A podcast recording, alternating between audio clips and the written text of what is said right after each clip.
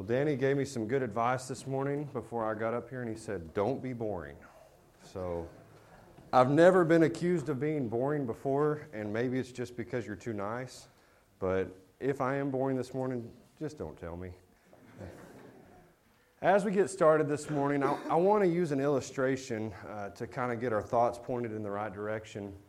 I want you to go back to the year 1990, and I want you to imagine that you're where you're the age you are now, and you have a you've saved and you've saved and you've saved, and you've saved up hundred thousand dollars, and that hundred thousand dollars has just it's cost you so much, so much time, so much effort.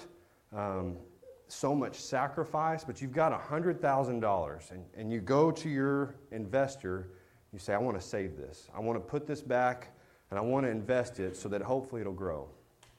And every month, you get one of these back, you get a return.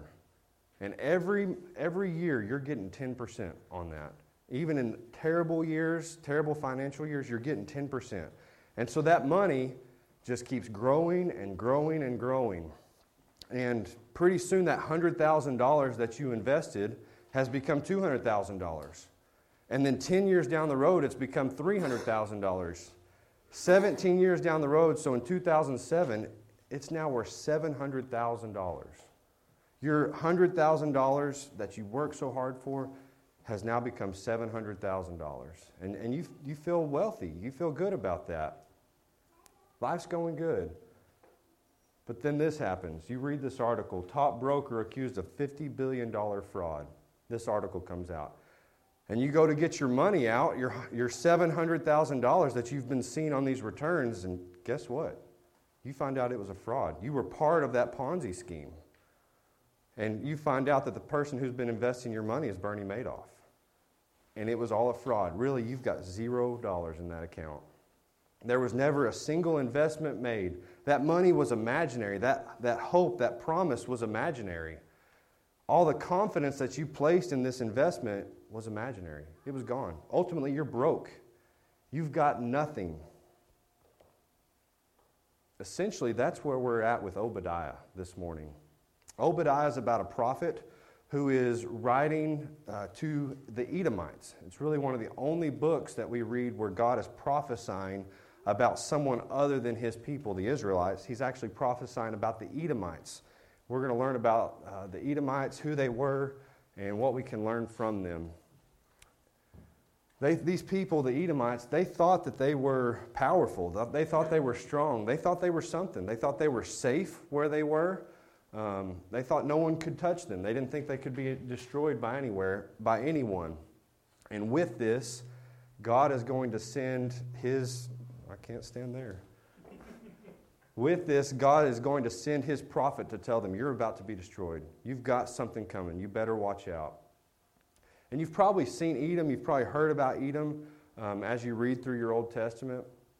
Edom has shared a border down here at the bottom of this chart, um, just south of the kingdom of Judah. You've got Israel up, up top, you've got Judah, where Jerusalem is, and just to the south of that, sharing that border, is where this kingdom of Edom is. The Edomites live there. And they aren't just neighbors, but there's a, there's a tremendous back history to who the people of Edom were. And so we go back to about 2000 BC, to the time of Abraham, about 1500 years before the book of Obadiah is actually written, uh, to learn about who, who the Edomites were. And so you remember the, the genealogy here Abraham and Sarah, they have Isaac, Isaac and Rebekah, they have Jacob, and they have Esau, two sons and I know I'm standing right in everybody's way to see this. Um, Esau is the firstborn. Firstborn meaning they have the birthright. Um, they get the blessing. Everything that was uh, Isaac's is going to become Esau's.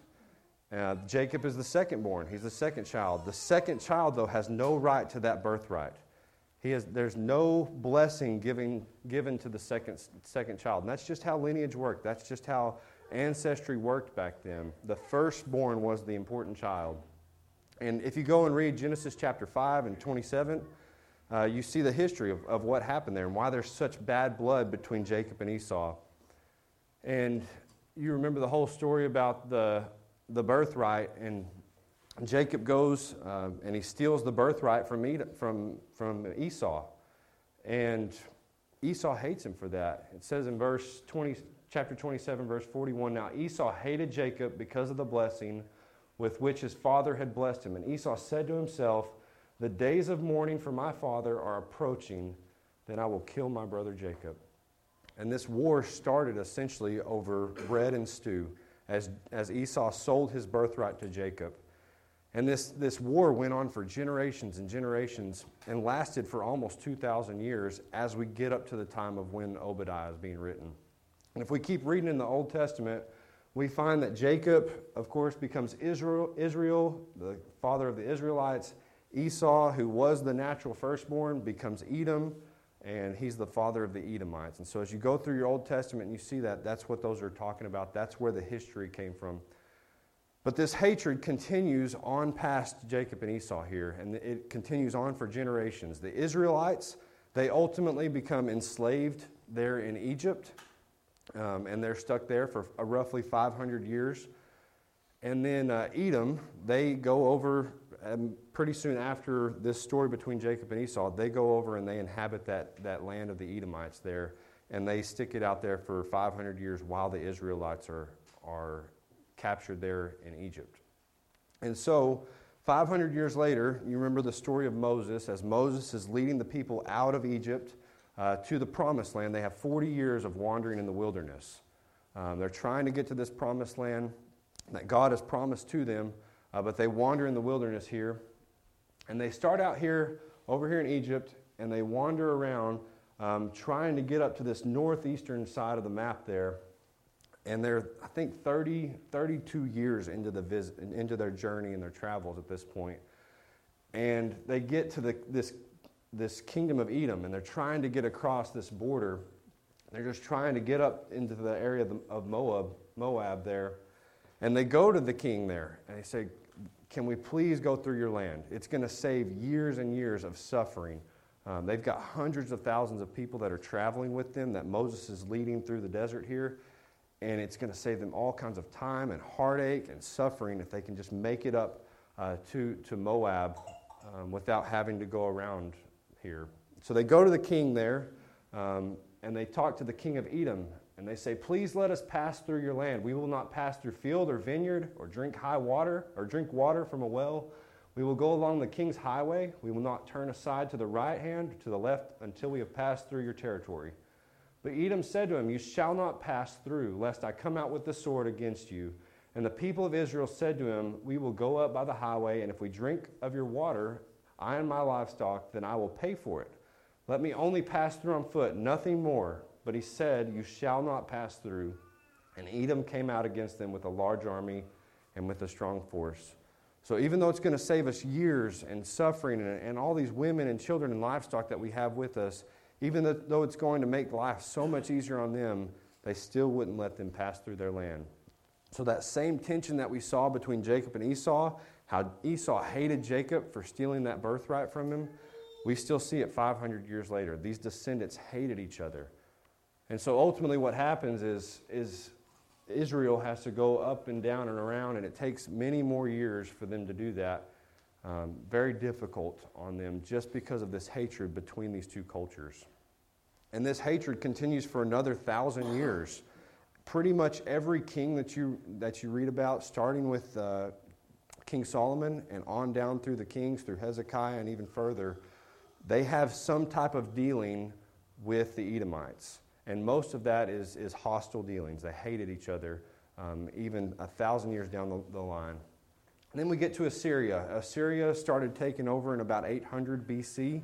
And they start this southwestern expansion and trying to take over Judah. And essentially, um, Assyria takes over the, the land of Edom as well. They become a vassal state, um, Edom does. And basically, they're, they're independent of them. They get to make their own decisions apart from Assyria, but they're still under Assyrian rule overall. Um, that's what you call a vassal state. And with that, um, the, the uh, Edomites continue to make life really hard for the people here um, in Judah. And then we fast forward several hundred more years to when Babylon takes over. Babylon takes over um, from Assyria starts to again move southward toward Judah and actually takes over Judah and destroys Jerusalem, destroys the temple. And the Bible records this in Psalms 137, verse 7. He says, Remember, O Lord, against the Edomites the day of Jerusalem, how they said, Lay it bare, lay it bare down to its foundations. And so, this temple that, that was the most important thing, Jerusalem, uh, the, Jerusalem was one of the most important. It's the holy city. And then inside Jerusalem, you've got the temple, one of the most prized possessions by the Israelites. And the Edomites are saying, Lay it bare, lay it bare to its foundations. So that hatred that we saw with Jacob and Esau, and then we see uh, 500 years later, as they're traveling through the desert, it's still there as we come uh, a thousand years down the line. The Edomites are, are saying, take it down, destroy it. They hated these people with a passion. That's where we get to uh, for our setting for Obadiah. Two cultures that hated each, hated each other. Ultimately, Israel was the people of God. And Edom hated the, the people of God. They had feud. And so ultimately, uh, Edom was the enemy of God because of this. And it, for Obadiah, it's really difficult to determine a specific time period, um, but really it doesn't matter. The, the, the message is still the same the wicked are going to be punished. And that's the overall meaning. As we go through Obadiah here, that's, that's what's gonna, what we're going to find out. So let's read the first two verses It says, Thus says the Lord God concerning Edom, We have heard a report from the Lord, and a messenger has been sent among the nations. Rise up, let us rise against her for battle. Behold, I will make you small among the nations, you shall be utterly despised. And so God doesn't waste any time. Obadiah reports this to, to Edom, and out, out of the gate, he declares war on the Edomites here. God declares war. And it made, this kind of made me think about a declaration of war. And the U.S. has declared war 11 different times, the last time being in World War II. And during wartime, your efforts are solely focused on destroying the enemy. You forget about everything else, and the, the only thing you can think about is war against whoever you're going to war against. And this is essentially what happened here um, with Obadiah. When God declares war, that's everything was focused um, on that war. Let's look at the past enemies of God and, and see what happened to them. And, and one example of that is in 2 Chronicles 20. It says, After this, the Moabites and the Ammonites, together with some of the Meunites, came to fight against Jehoshaphat. The moment they began their shouts and praises, the Lord set an ambush against the Ammonites, Moabites, and the inhabitants of Mount Seir, which are the Edomites, uh, who came to fight against Judah, and they were defeated. The Ammonites and the Moabites turned against the inhabitants of Mount Seir and completely annihilated them.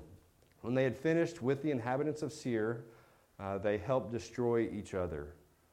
And so this wouldn't have been that long ago. Maybe a few hundred years ago, this happened.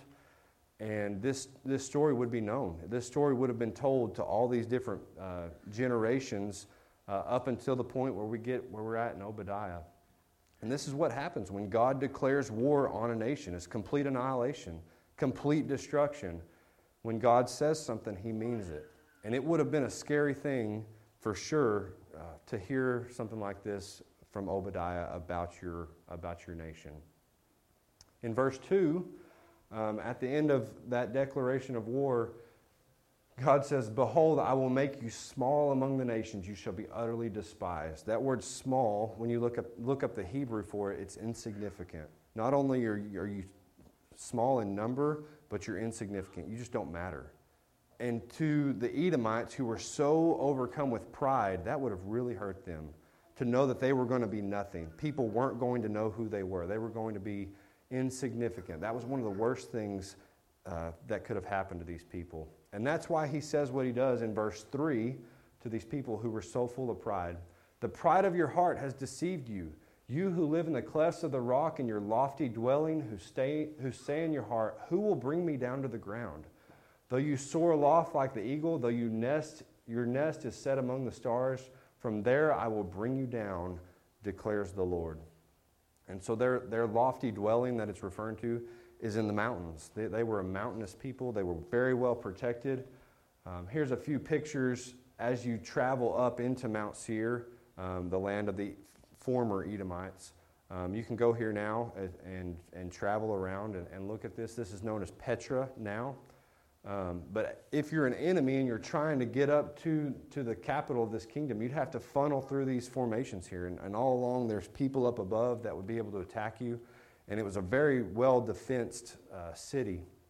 And once you trekked to the top of that, if you were able to get through uh, these channeling systems in the mountain, um, this is what you'd find. And if you've seen Indiana Jones and The Last Crusade, uh, this is where it was filmed, was at the front of Petra. Um, this is the former land of the Edomites, and we're going to find out later that the tribe who took over, the Nabateans, who took over after the Edomites, they were the ones who carved all this in. But this is the land uh, that the Edomites had and, and dwelled in. But it's very mountainous, very well protected, and they knew that. They knew that they were well protected, protected, and they were very prideful about that. But in verse 3 and 4, God says, I'm going to bring you down. You've, you've been in that lofty dwelling like an eagle, but I'm going to bring you down. You're going to be destroyed. And he's going to use their allies to do it, we find out in verse 7. All your allies have driven you to your border. Those at peace with you have deceived you. They have prevailed against you. Those who eat your bread have set a trap beneath you. You have no understanding. He's saying, Watch your back. These people you've trusted in, the friends that you have, the allies that you've had, the people that you eat with and trust in, you better watch your back because they're going to be the ones that ultimately turn against you and, and destroy you. And this kind of made me think a little bit about Christ and Judas right before um, he was before Christ was betrayed. He eats with Christ, and then he's the one who ultimately is the one who uh, turns him in and sets a trap for him. And that's essentially what's happening here. God tells the Edomites here, though, you can't trust anyone. You better watch your back, and that's going to give fear to them um, as they don't know who they can trust. We keep going in verses 8 and 9. Will I not on that day, declares the Lord, destroy the wise men out of Edom, and understanding out of, the, out of Mount Esau, and your mighty men shall be dismayed, O Teman, so that every man from Mount Esau will be cut off by slaughter. And, and Teman is just a city there in, uh, in the land of the Edomites. Um, but this is a really scary prophecy to see and, and to hear for sure uh, from this prophet of God. And I'm sure that the whole time this is being prophesied to the people of Edom, why is this happening? What is going on that God has set his face against us? What, what did we do? Um, why does God have it out for us so much? And in verse 10, he answers that. He says, Because of the violence done to your brother Jacob, shame shall cover you. You shall be cut off forever. On that day you stood aloof. On that day, on that day, strangers carried off his wealth, and foreigners entered his gates. Cast lots for Jerusalem. You were like one of them. But do not gloat over the day of your brother in the day of his misfortune. Do not rejoice over the people of Judah in the day of their ruin. Do not boast in the day of distress. Do not enter the gate of my people in the day of their calamity. Do not gloat over his disaster in the day of his calamity. Do not loot his wealth in the day of his calamity. Do not stand at the crossroads to cut off his fugitives. Do not hand over his survivors in the day of distress. It's a lot of things. That's why God had it out for these people. They'd done violence. They carried off their money. They gloated. They rejoiced over their injustice that was happening to them. And God's saying, Because you hated my people, because you took advantage of my people, because you stole, that's why I have it out for you. That's why you're going to be destroyed. And this would scare the Edomites. This would really bring fear and terror to the Edomites. On the other hand, though, this is going to be a great comfort to the people of God. The people who belong to God, they see that God is going to protect them and deliver them. And then in verse 15, uh, we get a pivot verse, and we see the whole time um, verses 1 through 14, he's been talking about specifically Edom and, and the prophecy against Edom. And then in verse 15, he widens his gaze, uh, talking about more generalized people. For the day of the Lord is near upon all the nations. As you have done, it shall be done to you. Your deeds shall return on your own head. For as you have drunk on my holy mountain, so all the nations shall drink continually. They shall drink and swallow, and shall be as though they had never been. And so, as you read this, you get this sense of justice. As you've done, it's going to be done to you. No matter who you are, if you've done evil, evil's going to be done to you. If you've used and abused God's people, you're about to be destroyed. You're going to be wiped out. And then in verse 17 and 18, he says, But in Mount Zion there shall be those who escape, and it shall be holy. And the house of God shall possess their own possessions. The house of Jacob shall be a fire, the house of Joseph a flame, the house of Esau stubble. They shall burn them and consume them, and there shall be no survivor for the house of Esau, for the Lord has spoken. There's going to be people who escape judgment, but there's also going to be people that experience judgment and they're destroyed and aren't delivered. The ones who survive are going to do so. They're going to survive because of God. The ones who are destroyed, on the other hand, they're going to be destroyed by the same God um, for their evil doings. And so he concludes, we're not going to finish the chapter, but in verse 19 through 21, he concludes and he basically says what countries and what inhabitants are going to uh, dwell in what lands going forth after this. And so that's all we have about Obadiah. It's just one chapter, um, but a lot of good information there. So, what does that mean for us? And I think it boils down to one thing the person, the person reading Obadiah can experience one of two things. Either you have tremendous pain or you have tremendous promise, tremendous comfort. If you're following God, if you're doing what God says, if you're a child of God, you're going to experience tremendous comfort. But if you're going against Him and you're, you're causing harm to His people and suffering for His people, and you're not doing what He says and you're going against Him, you're going to, you're going to experience tremendous pain. Tremendous comfort because you know you're being saved, or tremendous pain because you know you're going to be destroyed. And I think the same language is experienced in 1 Peter chapter 3, and that's where I want to spend the rest of our, our sermon this morning. Peter is writing to a, a group of Christians who, is, who are experiencing hostility. People hated Christianity. People hated what it stood for and the restrictions that it put on people, and people did not want to be a part of that. And so they, they spoke out against it. And Peter calls the people there that he's writing to in 1 Peter chapter 3 to be different. And we, we, we've read this a lot, but I want to go back and I want to read through a couple verses there. Peter writes, For whoever desires to love life and see good days, let him keep his tongue from evil and his lips from speaking deceit. Let him turn away from evil and do good. Let him seek peace and pursue it. For the eyes of the Lord are on the righteous, and his ears are open to their prayers. But the face of the Lord is against those who do evil. It sounds a lot like Obadiah to me. The face of the Lord is against those who do evil. Those who do evil and are evil against God's people, they're going to face destruction. They're going to face wrath. They're going to face punishment, just like the Edomites did. Then, after this, in verse 13, Peter goes on to tell the Christians Now, who is there to harm you if you are zealous for what is good? But even if you should suffer for righteousness' sake, you will be blessed. Have no fear of them, nor be troubled, but in your hearts honor Christ the Lord as holy, always being prepared to make a defense to anyone who asks you for a reason for the hope that is in you, yet do it with gentleness and respect. And so Peter gives perspective to these people. So there's a lot of things going on. There's a lot of evil that people are doing to you, saying about you. Things are happening, but you're blessed when you suffer. You're blessed when you suffer. And then in verse 15, the reason why? Because you have hope. You're experiencing terrible suffering, terrible pain, but you do so because you have hope. And they're blessed because they have hope. And I got to thinking about it. The entire Bible is about hope. The book of Obadiah is about hope. Those who have hope and those who don't have hope. The, the people of Edom, they didn't have any hope. They had so much pride and arrogance in their possessions and in their, their dwelling where they lived they didn't have any true hope. The people of God, because of their trust in God and knowing that He was going to deliver them, they have true hope. They needed to understand that the Edomites needed to understand that they weren't in charge. Ultimately, God was in charge. And God used the book of Obadiah to show them, I'm in charge, and you need to make sure your hope is in the right place. And that's essentially what 1 Peter chapter 3 is about. I started doing some research on hope and you start looking at these studies, and over time, you see this, this per- pervasive loss of hope in our culture. Back in 2009, this study reported that 26% of teens report feeling persistently sad and hopeless. And it's not going down. In 2019, 37%. Same study in 2022, 44%.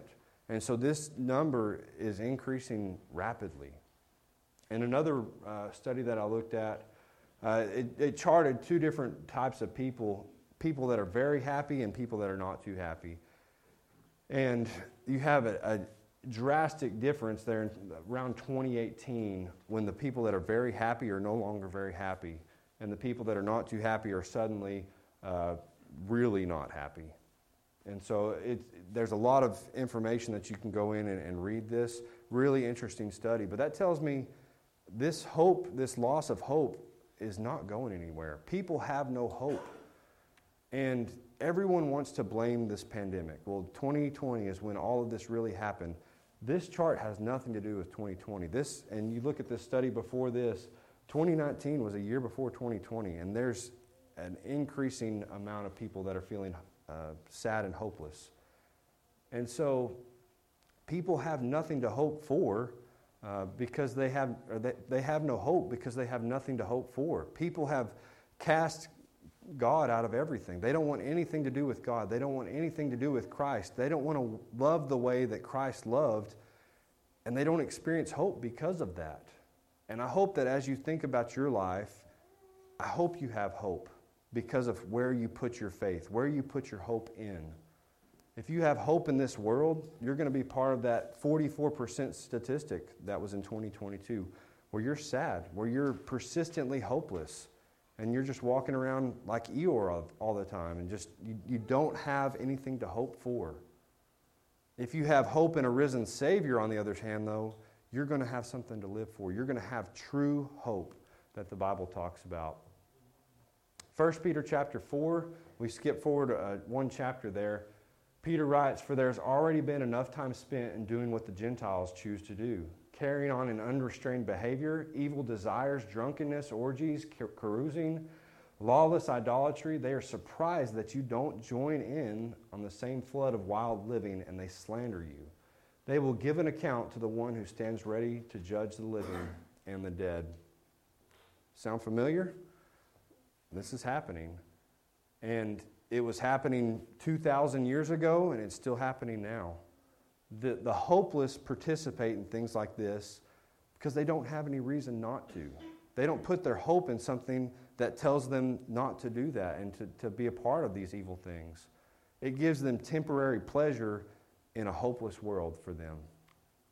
We have a different hope, and that's why we don't participate in this. And I remember when I was in, in high school, and, and it was always one of those things why don't you come out? Why don't you, why don't you go party with us? And why don't, you, why don't you just have one drink? Why don't you just do this and do this? And that's exactly what Peter was talking about here. He says, They're surprised that you don't join them in the same flood of wild living. And so you start to think about the world, and the world never slanders you for what you don't do or for the world never slanders you for what you do. Think about Christians. They they give their money, they go and donate their time, they volunteer, and a lot of the major good things and the good uh, humanity things that are done in this world are because of Christians. The world doesn't slander you for what Christians do. The world slanders you for what Christians don't do and what they don't participate in. And that's what Peter's saying here. They slander you, but guess what? They will give an account to the one who stands ready to judge the living and the dead. They have no hope. But we do.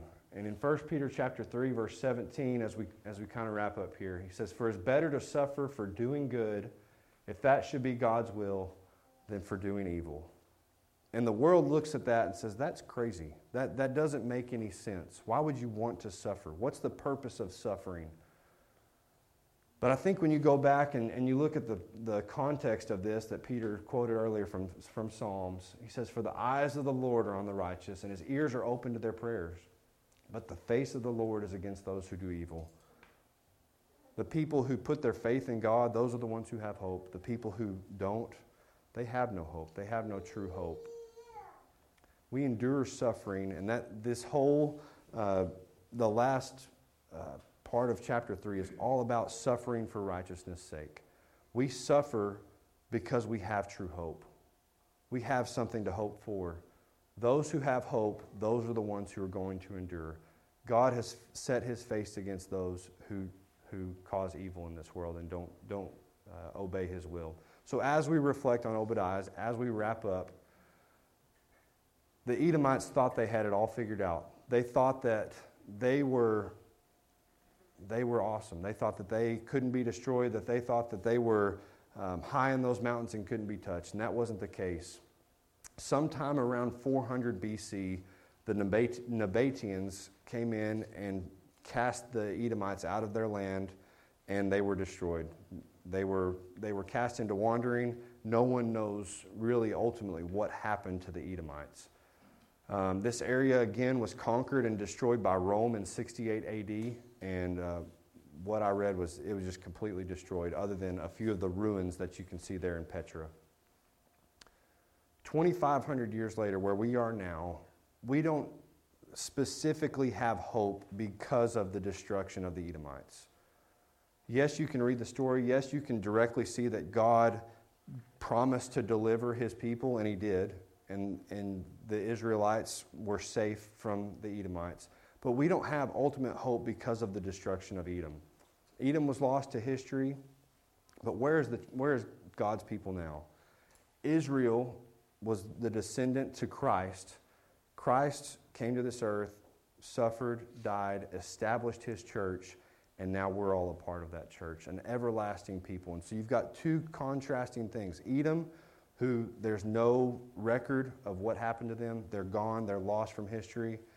And then you look at Christians and Christ and all of his people and how much God has uh, promised to, and the promise that God has made to his people. And so, suffering for righteousness, righteousness' sake, you think about that. And that's Peter's main point in all of 1 Peter chapter 3. The Christian, the child of God, is going to suffer for righteousness' sake. Why? Because they have hope. Because they have something that's everlasting. Because they have some, a, a promise from God that God is going to protect his people. And in verse 18 of 1 Peter chapter 3, our last verse this morning, he tells us what that hope is. For Christ also suffered once for sins, the righteous for the unrighteous, that he might bring us to God, being put to death in the flesh, but made alive in the spirit. That's where our hope is. Christ died, and he brought us to God. Without that death, without Christ, we have no hope because we are so far off from God. But Christ, through his death, brought us near to that. And this morning, I hope that you have that hope. I hope that you know Christ. I hope that you can put your faith in him and realize that he's going to protect me. He's going to provide for me. And in, in the long run, I'm going to be with him in heaven. If you're not a child of God, though, you don't know that hope.